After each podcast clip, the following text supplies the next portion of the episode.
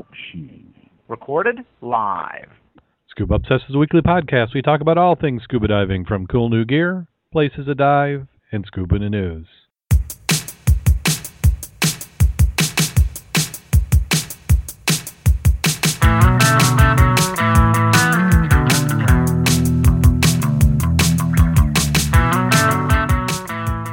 Scuba Obsessed episode 170 is recorded live August 29th, 2013.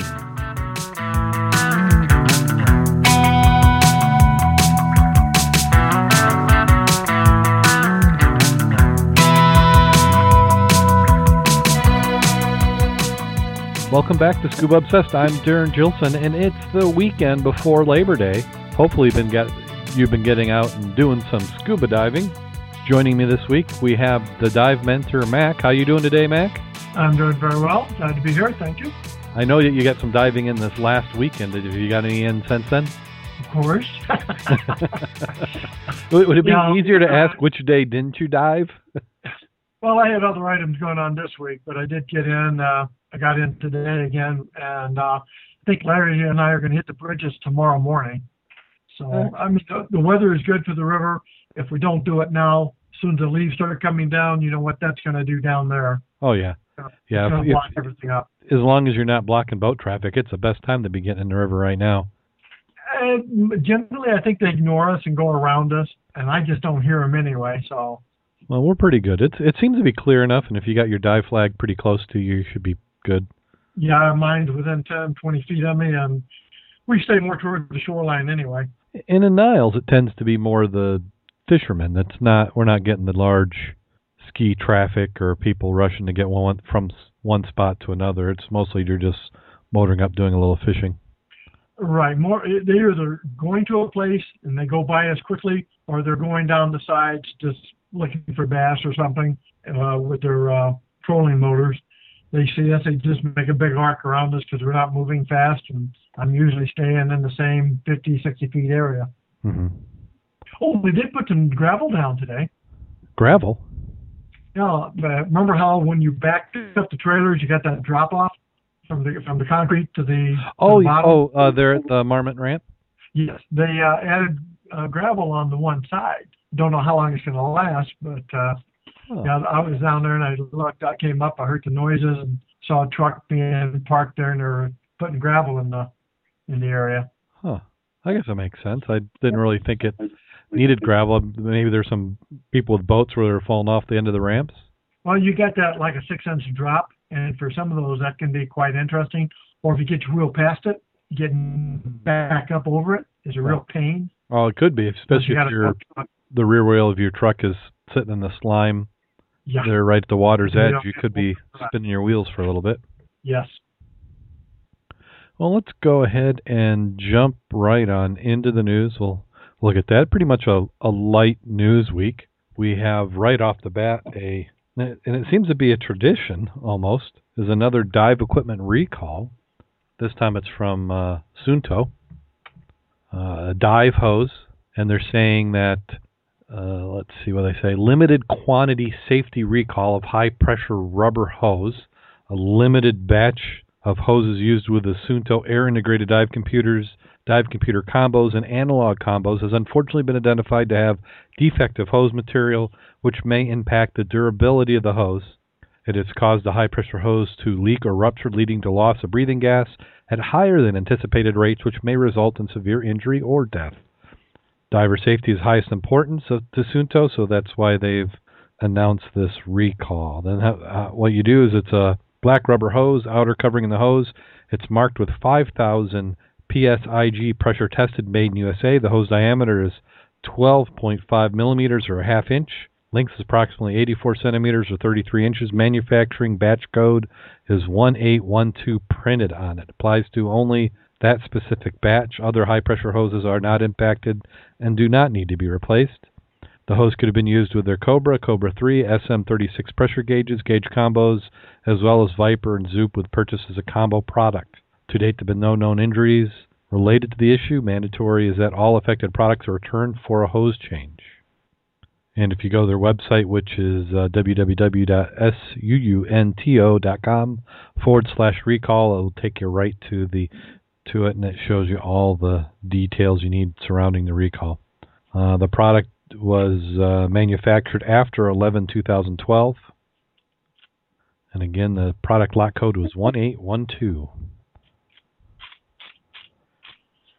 And you never know what you're going to find when you're diving, and I think that was the case of this group. They're doing a dark water training. This one's from Monticello, Indiana. Indiana conservation officer said a vehicle that was reported stolen in 2004 was found by divers in Lake Shafer on Thursday. According to the DNR, the Monticello Fire Department was conducting scuba and sonar training in Lake Shafer when they found the car, a 1992 red Chevrolet Camaro, I said Corvette, with a black convertible top.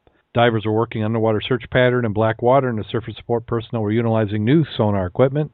According to officials, the sonar operator said they believed this possible sunken boat trailer. When divers located the article, they removed it from the lake and discovered it was a vehicle. I don't think you move a boat trailer and then discover it's a car. It was in about 8 feet away. Well, I looked at the scan, and it looked a little odd. Did you look at the scan yourself? Yeah, I'm looking at it. I'm not good at reading these scans. It looks more like a boat than it does a car, though, doesn't it?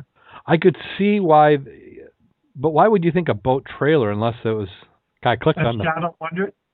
Yeah. And we've pasted in the chat room. Thanks for everybody who came to the chat. We have John, Roger, Mark Stopton, Jared. So thank you for coming into the chat room. But yeah, looking at it, I'm not real sure. It has. It's like if you look at that photo and you're trying to figure out how could that be a car. Yeah. When I first read this, I thought they were talking about our Shafer Lake, and I was saying, "Darn it! I can't believe I missed that car out there." Well, for how many years? I mean, that would have been a while. Yeah. I think the last time I was out there, that was a night dive, so it's possible I would have missed it. Well, here's one where, I mean, if it's in 8 feet of water, then that's going to be indicated it's probably pretty heavily weed covered in that area. Yeah. So that could be part of it. Cause that didn't seem like a lot of weed coverage on that scan. Doesn't look like weeds at all. No, but do weeds show up on the side scan? Oh, big time. Okay. It depends on the type of weeds you've got.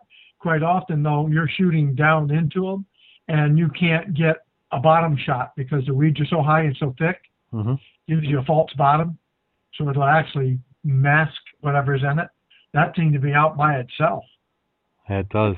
Now, take a look at who purchased the sonar unit they were testing. It was the prosecutor's office to be used in recovering lost items underwater. Yeah. The unit is a Hummingbird 1198C GPS side imaging system. That's the one with the bigger screen than I got. It's all about size. I'm not going to go there. I'm in cold water too much. Yeah. And if you're in New Jersey, here's some... They called it scuba lessons, but I think it's really a Discover Scuba course. The Jersey City Recreational Department for the first time is offering scuba lessons. Sessions will run September 10th through October 31st. Residents 12 years or older will take a one-time 2-hour scuba diving course for a $10 fee. So what they're probably doing is hooking you with that $10 fee to get you in the water and discover diving. And then there's an open water course from the 10th through the 31st. Pre-registration is required. Enrollment is on a first-come, first-served basis, which will be held September 9th. Yeah, at 6 p.m. on weekdays at the Pershing Field Pool. Classes for children 12 to 17 meet on Tuesdays. Adult classes meet on Thursdays. When registering, proof of residency is required, and participants must know how to swim. That's always a good idea. Yeah, I actually worked with a guy who was a certified diver, and he could not swim at all. How did he become a diver if he could not swim? I don't know. That was before I was a diver, so I didn't think of the question to ask. But he absolutely loved diving. But he's one of those freshwater mile visibility. The only place he did Belize and Galapagos were his dive destinations. All I know is if this BC screws up one day, he's going to be in a world of hurt. Very true. And you're not only coming up with ways to look for cars underwater, but They're also trying to track fish. Scientists develop a new method of estimating fish movement underwater. They're using a clicker listening observation network in place. To date, the researchers have used ad hoc methods to analyze their data and typically not had quantified uncertainty. In science, knowing how certain uncertain you are is often the prime objective. And this is according to Kevin Wang, manager of the Pelagic Fisheries Research Program at the University of Hawaii.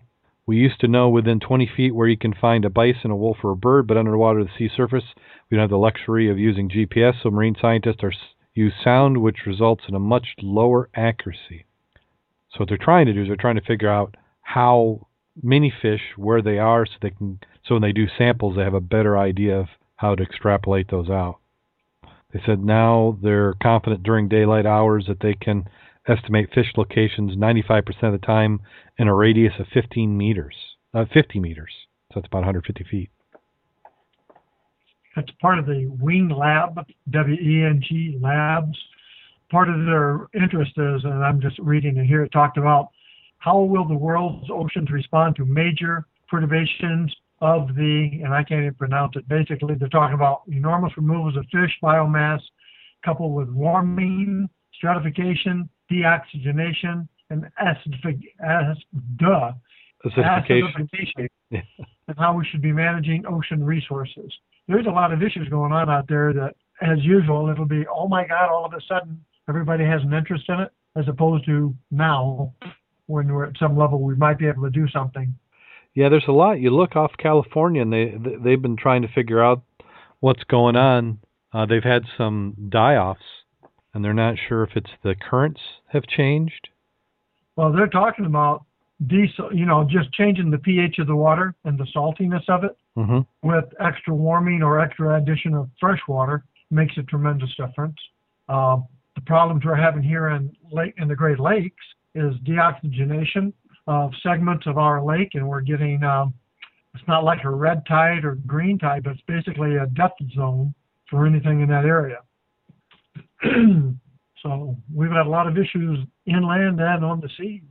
Now, when you mentioned Lake Michigan, what do you think causes the loss of oxygen? Is it all the mussels? They were talking about the combination of phosphates again, the clear waters, and the algae blooms. And they're basically deoxygenating that section, and then obviously you have a dead zone. Yeah.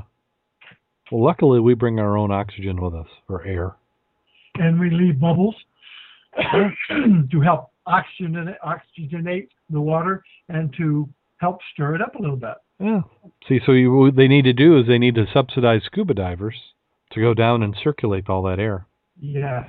Well, same thing at Pawpaw. They're now in L&E Bay. There was an article in the paper last week. They just finally got started on doing the oxygenation or the bubbling system. They started in L&E Bay.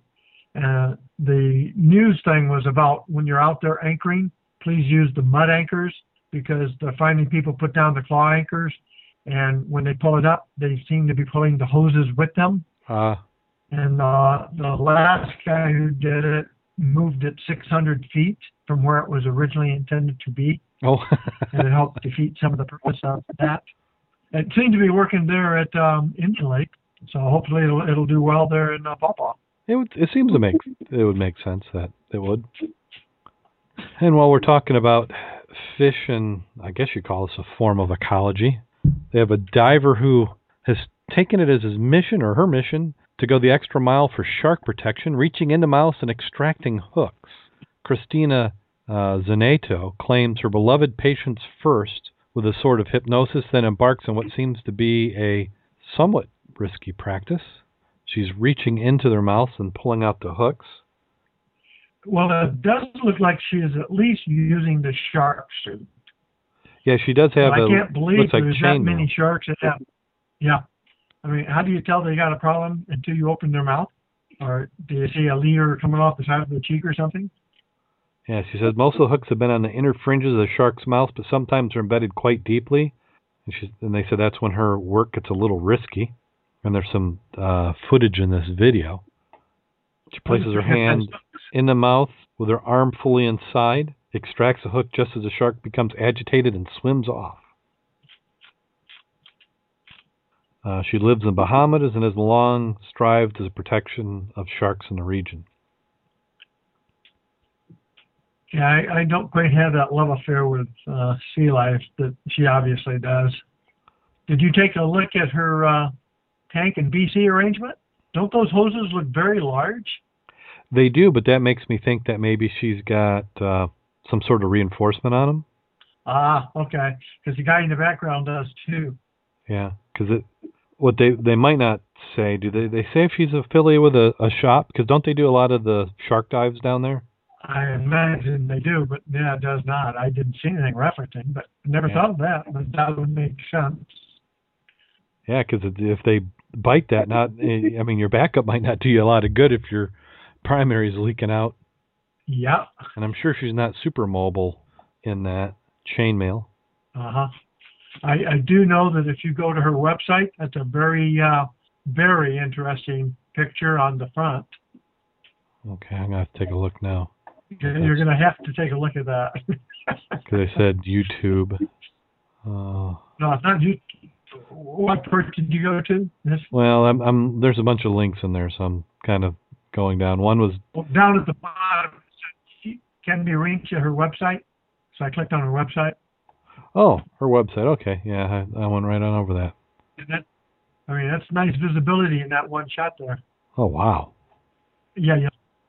Excellent visibility. And then she's got a whole series of pictures. She calls it Dancing with the Sharks. Okay, I'm going to go to the album. Good shots of the equipment. And some without. Vertical tonic, that's a cute one. So the ones with sharks is what you're talking about? Oh, yeah. Yeah. The guy in the back is her Uncle Ben. Yeah, it looks like that aluminum tubing you have on conduit. Or conduit tubing. That's what it looks like is on that. Okay. Yeah, going through there. They're pretty good sized sharks out there. Yeah, they're not tiny ones. Yeah, like that vertical tonic. That was the one you're talking about. Yeah, I see her there petting the sharks. She's got the gear on, and there's 1, 2, 3, 4, 5 guys in regular gear, all holding their gear, no hoods or anything, watching her play with the shark. All around her are extra sharks. I would not be comfortable with that. Yeah. So what they're she somehow that's a tour. Those are tourists paying to go on that dive. I know that one shot. There's there's over a dozen sharks around her, and those are pretty good size. Yeah, they're not little tiny things at all. No, they're not, and they're in large quantity. Now, a mouthful. You go to that one. I don't think she's going to put her hand in that guy. Did you find that one? Let me go back. That's an evil-looking shark. Okay. It looks like a nighttime shot. Let's see here. It's between feeding the bull sharks and the curious white tips. Oh, a mouthful. Goodness. Yeah. Isn't that an ugly-looking guy? Yeah, he looks like if you saw the movie Finding Nemo. Yeah. He looks like one of the sharks. Hey, Bruce. Yeah, he don't look like the one I want to put my hand in its mouth. No. Absolutely not. Not that one. Yeah, you don't want to get a bloody nose around him. No. Absolutely not. Well, quite a gal. Yeah. So some impressive photos. More power to you. You were talking about who sponsored her? Yeah. Her partners are Fourth Element, Neptune Shark Suits, Amphibious Warrior Scuba Wear, Joe Romero, 33 Productions, Waterproof, and another one I saw the caption, but I don't know who it is by. So she does have some partners. Yep, a little bit of support there. Yep, she's Italian, born in Italy. She works for the Underwater Explorer Society. Yeah, well, doesn't Italy have some good diving? So you go from Italy to Bahamas. Do. Well, she speaks 5 languages. Wow. Italian, English, German, French, and Spanish. You name the certs, and she's got them. Yeah, she's a very talented young lady, that's for sure. Next up was we have back in Michigan, Gaylord. They've got that beam that they think may be off the Griffin. Yes. Technicians at Northern Michigan Hospital used a CT scan machine this last Saturday to take x-rays of a wooden beam that could be part of the Griffin. The ship was thought to be commanded by French explorer La Salle and has been missing for more than 3 centuries. They said the procedure is the latest in a decades-old quest by diver and history buff Steve Liebert to locate the vessel, which disappeared in 1679 after setting sail near Lake Michigan's Green Bay. They had a crew of 6 and a cargo of furs. And we've covered that in previous episodes. I thought they had said it wasn't it, or at least they dug down below where this beam was found and there wasn't anything there. Correct. So now they're just trying to validate, was it the bowsprit or not? Michigan State archaeologist Dean Anderson has said he isn't convinced that the beam is part of a ship and contends it could be a stake from a pound net, a type of fishing gear used in past centuries. A small crowd watches, many snapping photos as the crewmen unloaded the 20-foot timber in Gaylord, about 225 miles northwest of Detroit. The hospital's in near the Timber Ridge's storage spot, a location Liebert is keeping secret to prevent theft or vandalism. One end is split, 3 peg-like pieces of wood protrude from the side. Says these are tree nails and provide further evidence the beam was fashioned by humans. For the scan, it was wrapped in a permeable fabric, placed inside a crate made of PVC pipe. 8 men lowered the slab, which weighed about 400 pounds, onto dollies and wheeled it down a hallway into the hospital's radiology section, maneuvering carefully around corners and through doorways. Then they donned rubber gloves and hefted it in the room with a scanning machine. I had an article on that down here in Herald Palladium when they were going to do this. I think you had to put up a $1 million insurance policy that they wouldn't damage the CT machine in doing this. Oh, at first I thought you meant for the board, and I'm like, what the stick? No. So why? I mean, it was not him. Well, I guess I could, yeah. I guess it's possible you could damage a machine, but wouldn't that be up to the people running the machine? I think a lot could be, because my understanding, you don't have metal. So if you had some spikes in there, you might get some adverse feedback that you don't want. Remember, they always ask you, do you have hips and do you have little parts of metal and pieces of shrapnel in your body? They always forget. I think my wife went in there with the hair barrettes or something. I mean, there's all sorts of things. They almost need to run you through a metal detector. So once they scanned, the computer took the images and put them into an adjacent room. Tree rings are clearly visible. Radiology director Andy Lanway said technicians count at least 29. Carol Griggs, the Cornell specialist, said 50 or more might be needed to determine when the tree was felled by matching ring patterns with those of other trees in the university's archives. I'm not sure if it's going to be enough, Liebert acknowledged, but added there might be more rings. They might be so tight that we couldn't see them with a naked eye. The rings weren't as clear as those in treated lumber the hospital scanned earlier in the test, Landway said. Maybe due to the age, it's because it's been water so long.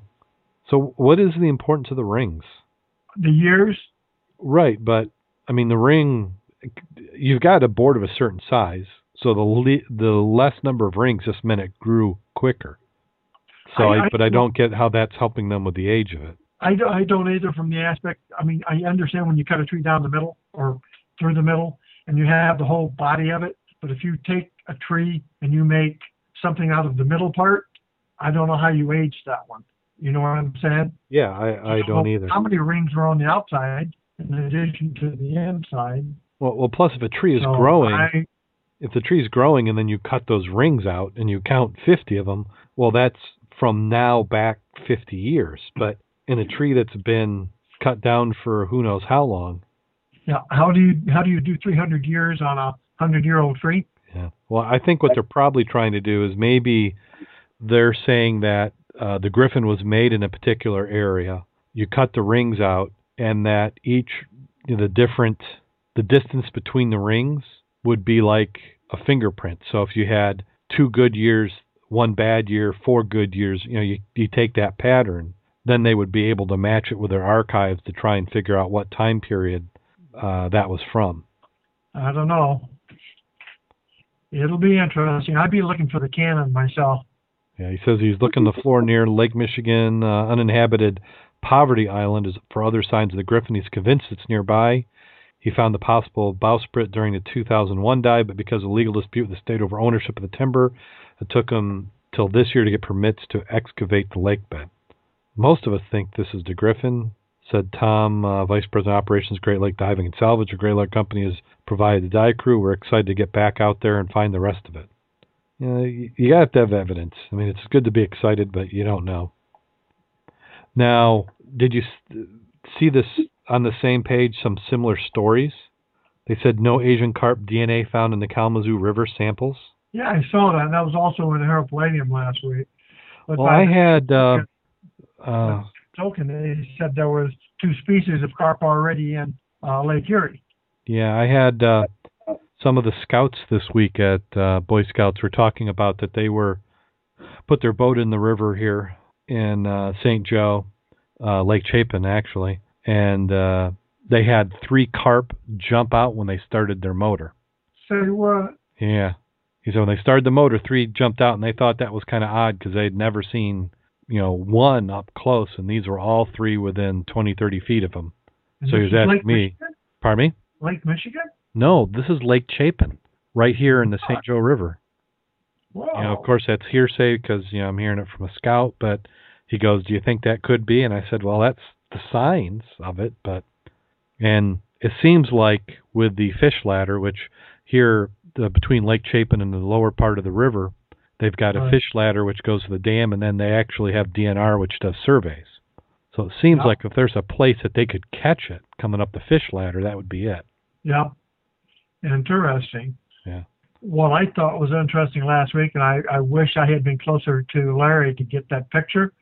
Remember when we stopped in the middle of the river there? Uh-huh. And he had seen the sea lamprey attached to the catfish? Yes.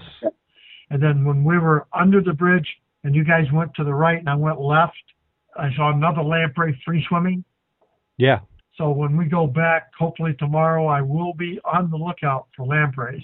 Yeah. Because that would have made a cool picture. And now I got to look that up and say, you know, what is the frequency for lamprey out there? Yeah. And for those of you who don't know, lamprey are kind of an eel-looking type critter, which attaches itself to the side of a larger fish. And in the case of Lake Michigan, they'll suck the insides of another fish right on out. Usually ends up being fatal in the end. Yeah, they're not really cool. I've seen them in Lake Michigan, and it seems like it goes in, I won't say spurts, but there's some periods of time when you have more infestation. And in the river that goes to Watervliet and Coloma, for example, used to have an electric fence that was there to prevent lampreys. Kind of the same principle as a bug zapper.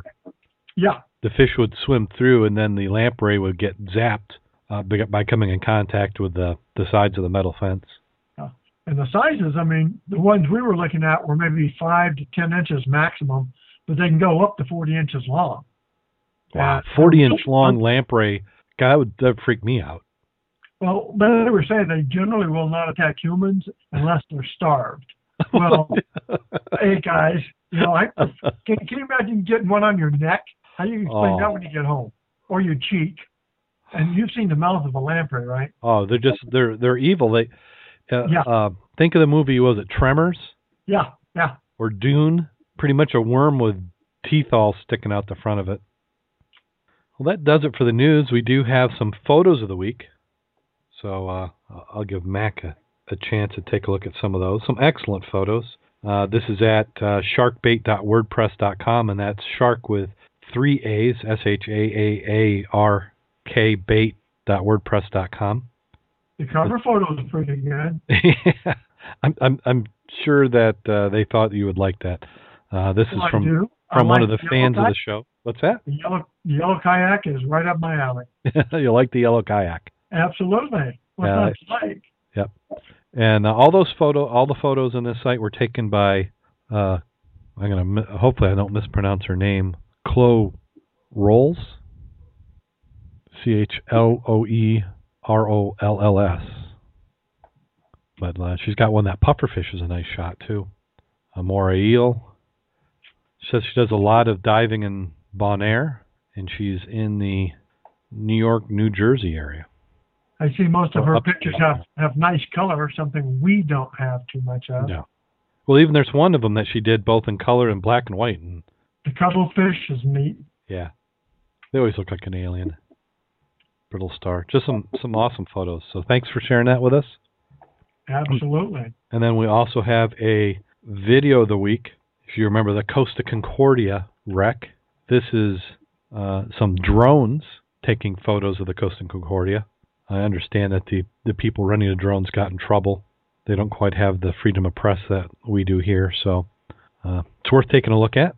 And that one is from the gcaptain.com website. I saw that the other day. That is a different perspective altogether. I was hoping that we're going to run the little helo down the stack just for the fun of it. Oh, I think they hope that they need to do something where they think they can get it back. Well, they had two of them. You know that. One was monitoring the other. Yeah. Well, it was interesting video watching it follow the one in front of it, and I can't believe how steady the video seemed. I'm sure it had some kind of anti-jitter, anti-movement on their cameras. Yeah, and then a lot of your video software now, you can run it through filters, which will take out some of the jitter as well. Yeah. But video worth taking a look at. And then Chloe was also asking what the music was for the intro for the podcast. The music is called Outside the Walls. The band is Good Old Neon, and you visit their website at goodoldneon.com. And then the outro is Octopussy by the Juanitos, and that's juanitos.net is their website. Wow, so that gets us through the news. So now we get to talk about divings, which I'm excited about because I actually got a chance to get into the water this week. We had the Mud Club picnic in Niles, and we decided to do something a little bit different this time. We did a drift dive. I thought we were going to have more divers than we did, but you know, three wasn't too bad. So it was Mac, myself, and Sir Larry. And how we did the drift dive is we drove up. That's probably about a half mile. What bridge is that there by the hospital? I never remember the names of them. You only got three bridges there. Two traffic bridges and one railroad bridge. Yeah. So we went up to that bridge, and that was the location of my first river dive up there. But this time we did it as a drift dive. And the water was pretty clear. I'm going to say, 10 feet maybe? 8 to 10, not too bad for photos. No. Everything of mine, of course, turns green under there since I don't have lights, but yeah. Mm-hmm. Wasn't bad. Yeah, what I need to do with your video sometime is run some filters through it. You might be able to clear some of that up. But what we did is we did a drift dive. And to me, a drift dive is like running downhill. It's so relaxing. You don't have to worry about keeping track of where you are and your time to come back, even though you do have to keep an eye on your out spot. And yeah, I was going to say our depth was anywhere from 2 to 3 feet average. We went up to a maximum of 15 feet under the bridges. Yeah, when you get under the bridges, you get that kind of that carving out where it will expose a little bit deeper. And we did put the pictures on the club site that showed us under the bridge, plus a sampling of the fish life and some of the debris we found down there. So we did take some pictures, and it did turn out. Yeah, so you can check that out, the Mud Club website, mudclub.scubaobsessed.com. You've got the posts which document the dives, and we also have the treasure section. So click on the treasures, and you can see what we found. Let's see. And we drifted out in the middle. A couple times I had to pop up to make sure where I was at. And then there was a kayaker, which Larry gave some fishing lures to.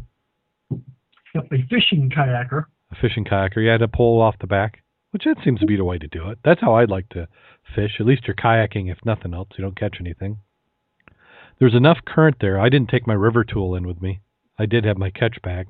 So I had to grab a stone off the bottom to keep from just going way too quick down the river. And you noticed that in the shallower, you went faster. Yes, that was when you really felt like you were out of control moving. Frequently, all you had to do was stand up, and you're only knee to waist deep in water. So it's your river's got a certain volume of water it's moving. And as there's less, cross-section of water, that means to get that water through, it has to go twice as fast. So if you happen to be in that's like being run down the drain. And then when we got to some of the deep spots, that was where it really was slow. Now, underneath the bridge, there was a box that Larry found, and then I kind of went after as well, and we didn't get it moved, but I like to go back. It was fluorescent orange. I'm going to say about 10 inches by 6 inches. And I don't know how deep it was because it was in the bottom, but it was just bright. I'm betting it was a battery from like a work light because it was awful heavy. I found a shovel. You found a hammer. That was a nice hammer. I mean, it's a good one to use for a river tool. Yeah, I took that one out. It's in the front yard drying off. I figure I could knock some of the stuff off. If nothing, it's one of those hammers you use outdoors and you don't care too much if you lose it.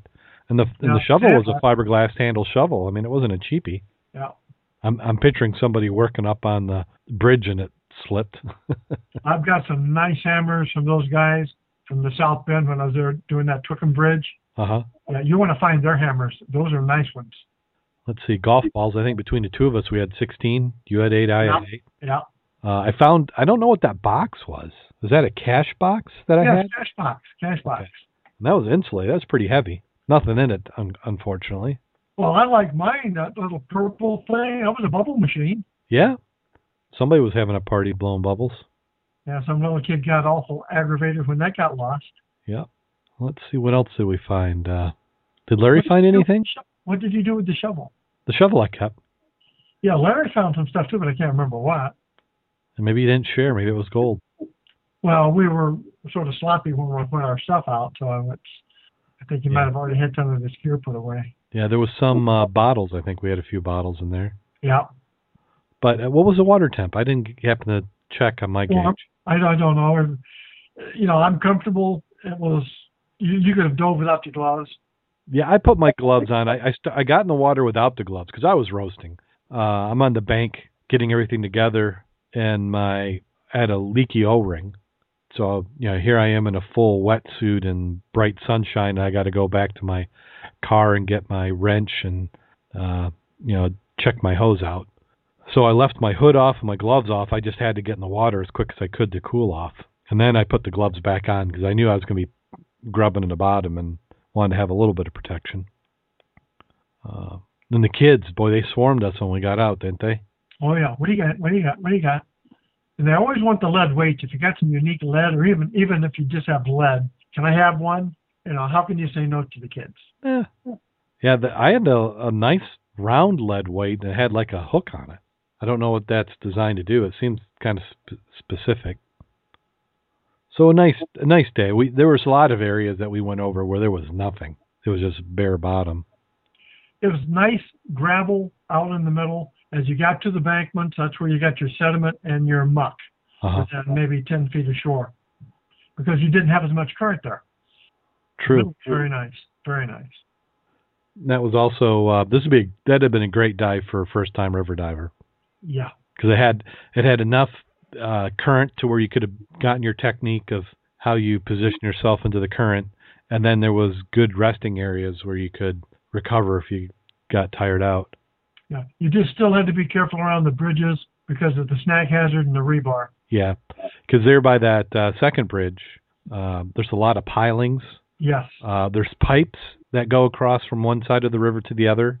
I imagine it's for communication cables or fresh water or electrical. I'm not sure.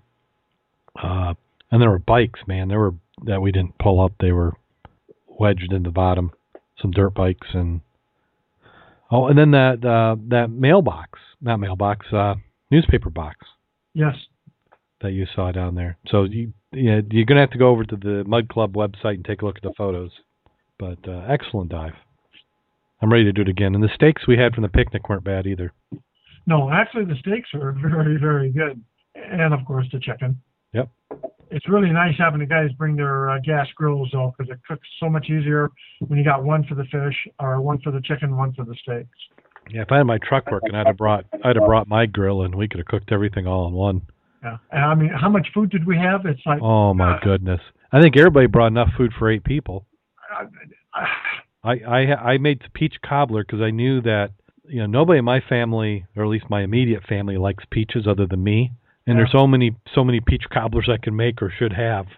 So we made that. Lucy made her blueberry scotcheroos and the blueberry pie. Yeah, I'll take that blueberry pie because that was just absolutely great. You know, I didn't have any of it. It looked awesome, but by that time, we had potatoes and we had beans and we had taco salad tons of food. So excellent club. Everybody had a good time. That's why Rick didn't dive. He just ate too much. He said, there's no way I get my suit on now. Yeah. So that, now what other dives did you get in this week? Just some more in the river? Yeah, if you take a look at the one picture, I got a lot of bones today. I only got one skull. I brought that one up.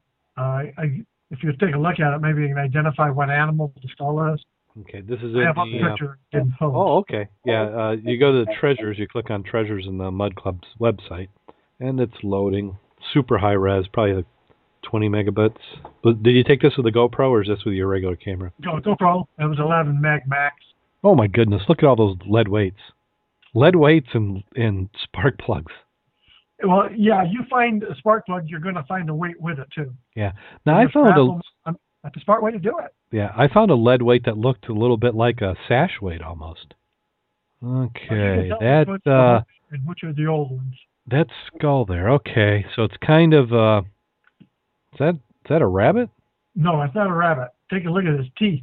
If you enhance it, that's just one side. I got other shots I'll show you later, but I was thinking either a raccoon, possum, muskrat. It could be muskrat. I'm just because it's got that front. I'll have to take a look. You see the nose part easy, and then you can see the orbit where the eye was.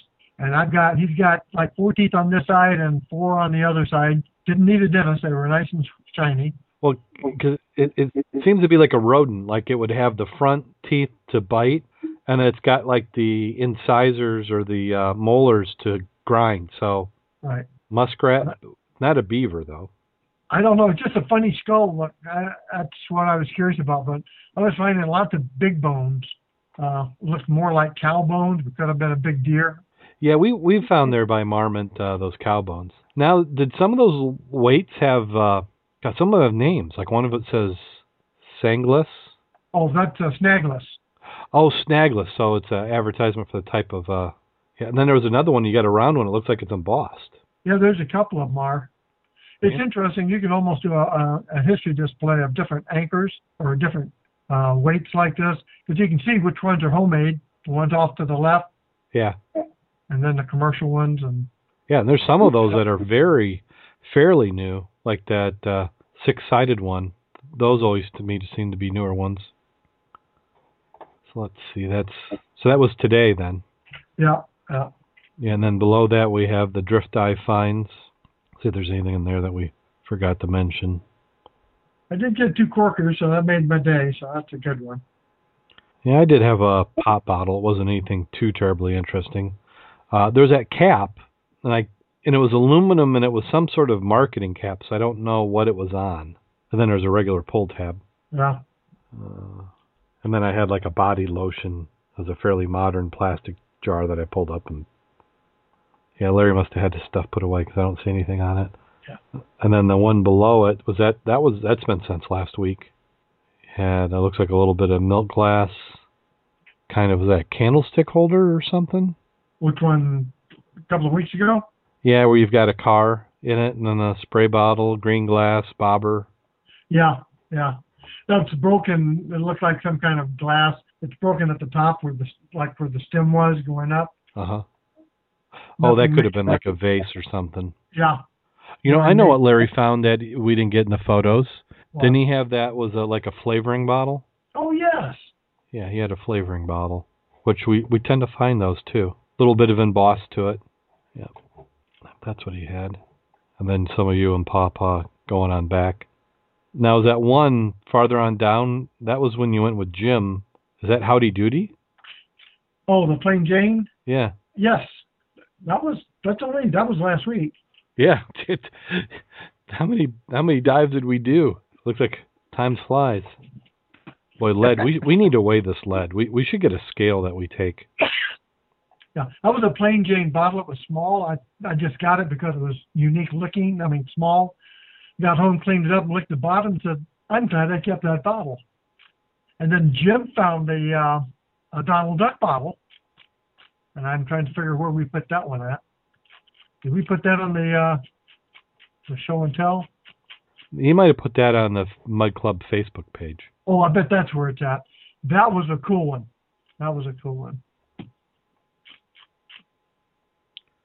Yep. So if you haven't liked us on Facebook, you go to facebook.com/Scuba Obsessed. We're there. You have the Scuba Obsessed website. You can follow us on Twitter, where we have news feeds going on throughout the week.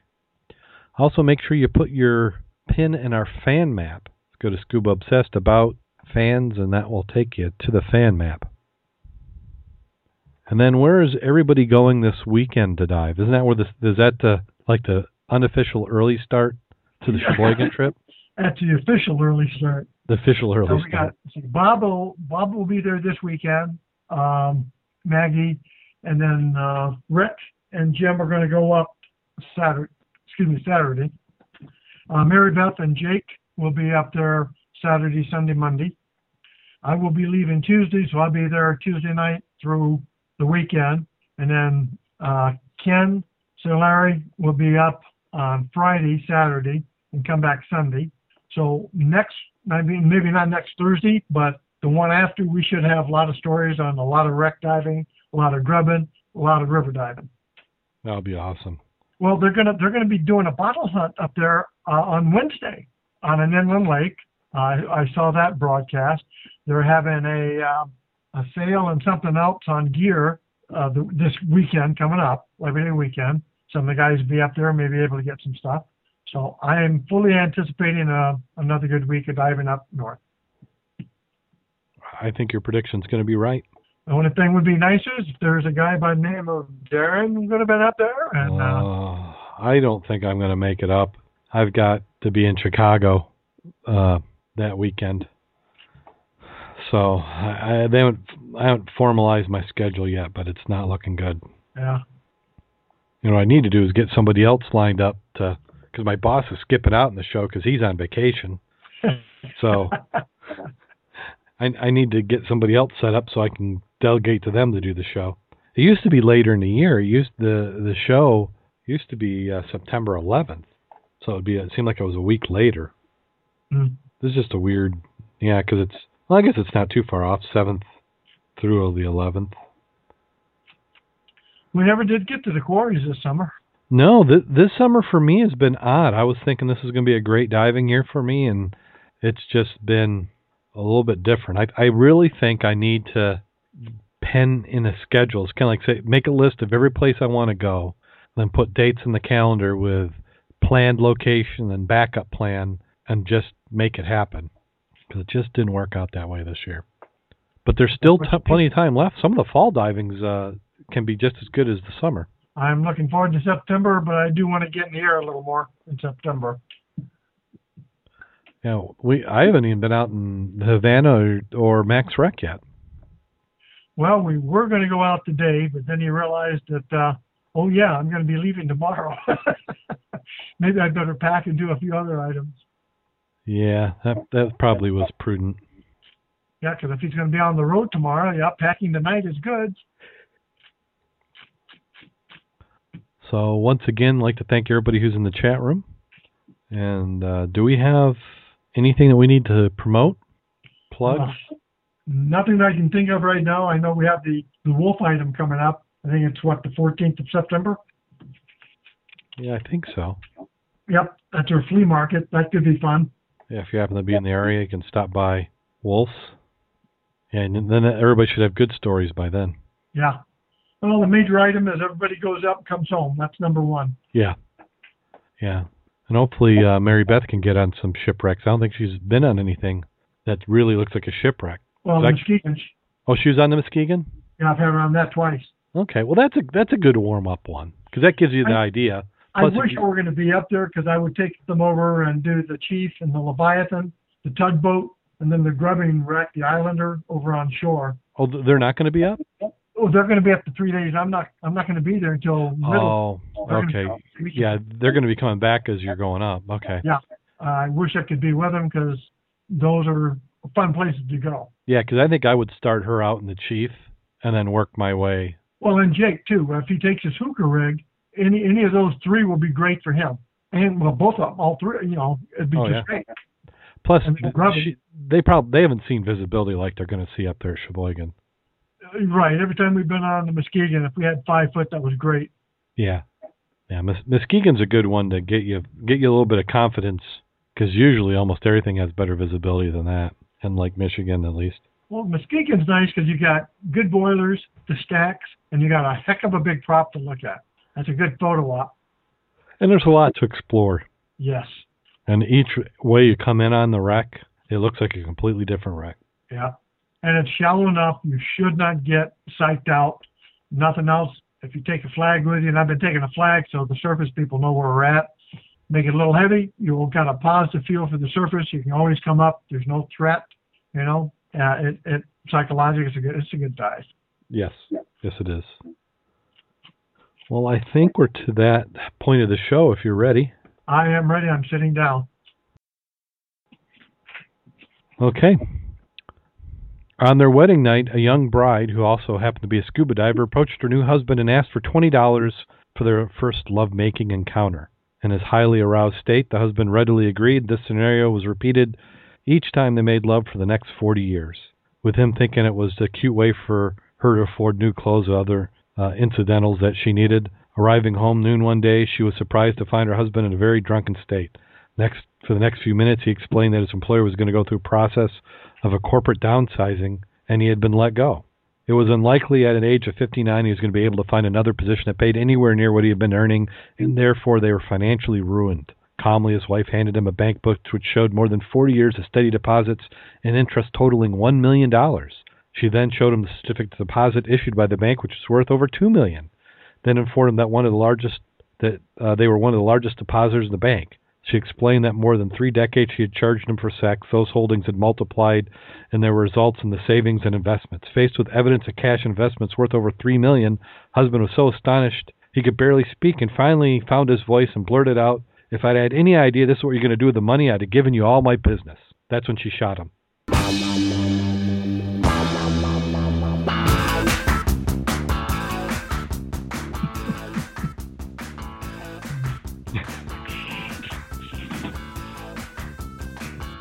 Yeah, I don't know where to go from there. Good night, Grace. Yeah. So until next time, go out there and get wet. And stay safe.